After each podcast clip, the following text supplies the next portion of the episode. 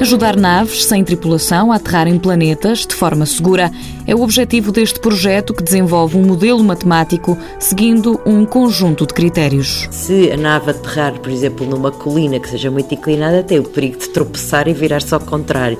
Imagino que são bilhões de euros que estão em causa e, obviamente, isto será muito caro acontecer uma coisa dessas. Rita Ribeiro coordena este projeto da Faculdade de Ciências e Tecnologia da Universidade Nova de Lisboa. O que nós fizemos foi apenas para os últimos dois minutos antes da aterragem, portanto, que é quando a nave espacial começa a poder tirar fotografias da superfície. O IPSIS, financiado pela Austrian Space and Transportation e pela ESA, a Agência Espacial Europeia, pretende ajudar a nave a evitar riscos como rochas, buracos, colinas. Outro dos fatores também muito importante é, por exemplo, se o terreno for muito mole, porque as patas de, no fundo da nave espacial podem entrar pela terra adentro e novamente, portanto, haver problemas. Se isso acontecer, e em apenas dois minutos, o modelo tem capacidade de enviar novas direções à nave. Isto foi muito desafiante porque nós tínhamos o computador que vai a bordo, é um computador, digamos, péssimo em termos de, de capacidade, tem uma capacidade mínima. Um desafio recompensado, o projeto IPSIS foi escolhido para integrar a missão lunar da Agência Espacial Europeia,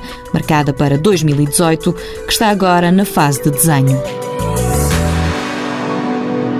Mundo Novo, um programa do Concurso Nacional de Inovação BSTSF.